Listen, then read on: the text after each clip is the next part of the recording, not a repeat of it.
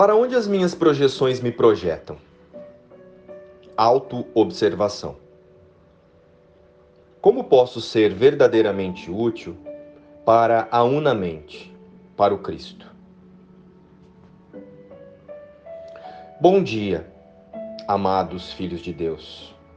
Em últimos estudos, falamos de oração e depois de intuição.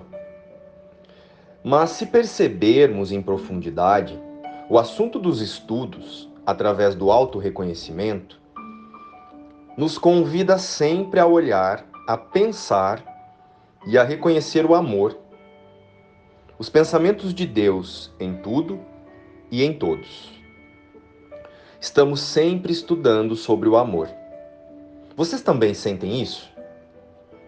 Ou seja, em todas as experiências e em todos os encontros temos uma única meta real, um único propósito. Ensina somente amor, pois é só isto que tu és.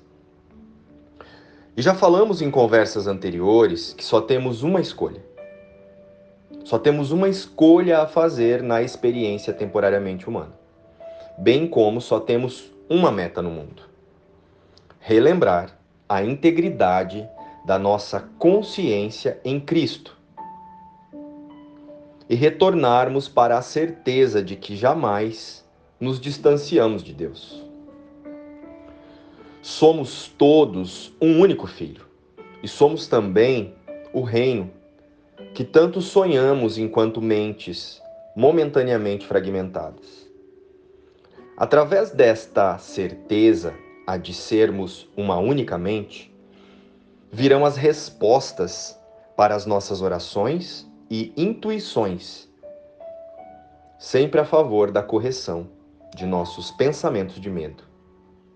Então, e se passássemos a entregar nossos pensamentos sensações e decisões aqui na forma, e o que precisamos receber e entregar em cada cenário, nos perguntando: como posso ser verdadeiramente útil a favor da mente una? O que é melhor aqui e agora para a mente una? a mente do Cristo. Trata-se aqui de uma escolha que nos dará paz em qualquer circunstância. Porque nada em realidade é sobre o eu, que se pensa o indivíduo. Tudo o que fazemos e escolhemos e decidimos é para a mente do Filho de Deus, o Cristo.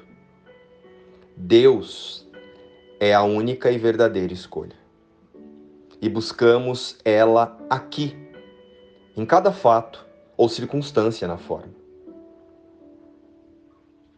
E ela não está ligada a coisas materiais que colecionamos aqui.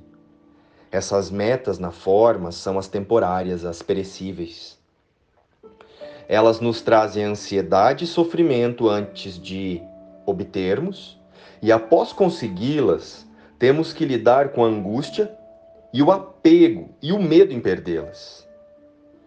A nossa única meta real é o nosso lar com a fonte criadora.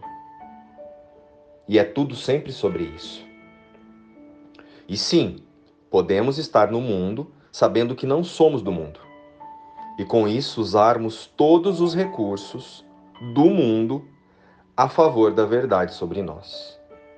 E deste lugar de entendimento, tudo virá para uma ação e uma resposta para a paz. Não são os pensamentos de ataque que nos ferem, mas o valor que depositamos neles. Se for percebido pelo ego, será um ataque. Se for o Espírito Santo, será uma ferramenta de relembrança da verdade. Quando aprendermos a decidir com Deus, todas as escolhas serão tão simples quanto respirar. Aqui no mundo, as escolhas parecem ter um peso muito grande, pois apenas aparenta muito que estamos escolhendo entre as coisas, as certas e as erradas. Mas nós só temos uma escolha: a escolha entre a verdade e a ilusão. E à medida que estudamos, Jesus vai deixando isso muito claro para nós. E que precisamos compreender o poder da nossa escolha. Nós estamos escolhendo o tempo todo. Cada pensamento que você tem já está fazendo uma escolha. E tem escolhas que você nem percebe, que nos traz a impressão de que o fato aconteceu para nós e não a partir de nós mesmos. E por isso é importante resgatarmos a consciência do que estamos escolhendo sempre para o Cristo. Precisamos resgatar a consciência de que estamos escolhendo sempre para o Cristo. E são os nossos valores no mundo que direcionam as nossas escolhas e os aprendizados que queremos e recebemos. Portanto, podemos fazer escolhas alinhadas com as nossas intenções através do espírito ou o ego. Vamos refletir? Como posso ser verdadeiramente útil para a unamente, para o Cristo. Meu Pai dá todo o poder a mim. O Filho de Deus é sem limites. Não há limites para a sua força, a sua paz, a sua alegria e para nenhum atributo que o Pai lhe tenha dado na sua criação. O que é a sua vontade junto com o seu Criador e Redentor.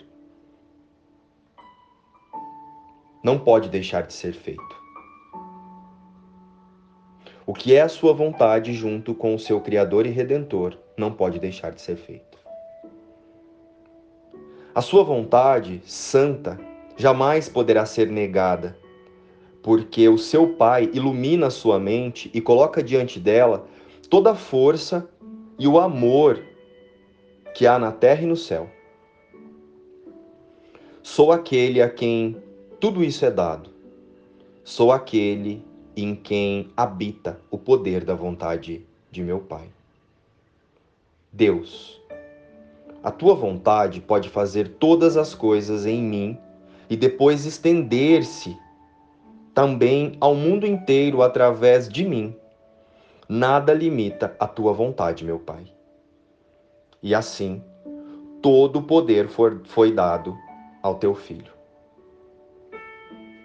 E assim, todo o poder foi dado ao teu filho. Luz e paz. Inspiração o livro Um Curso em Milagres,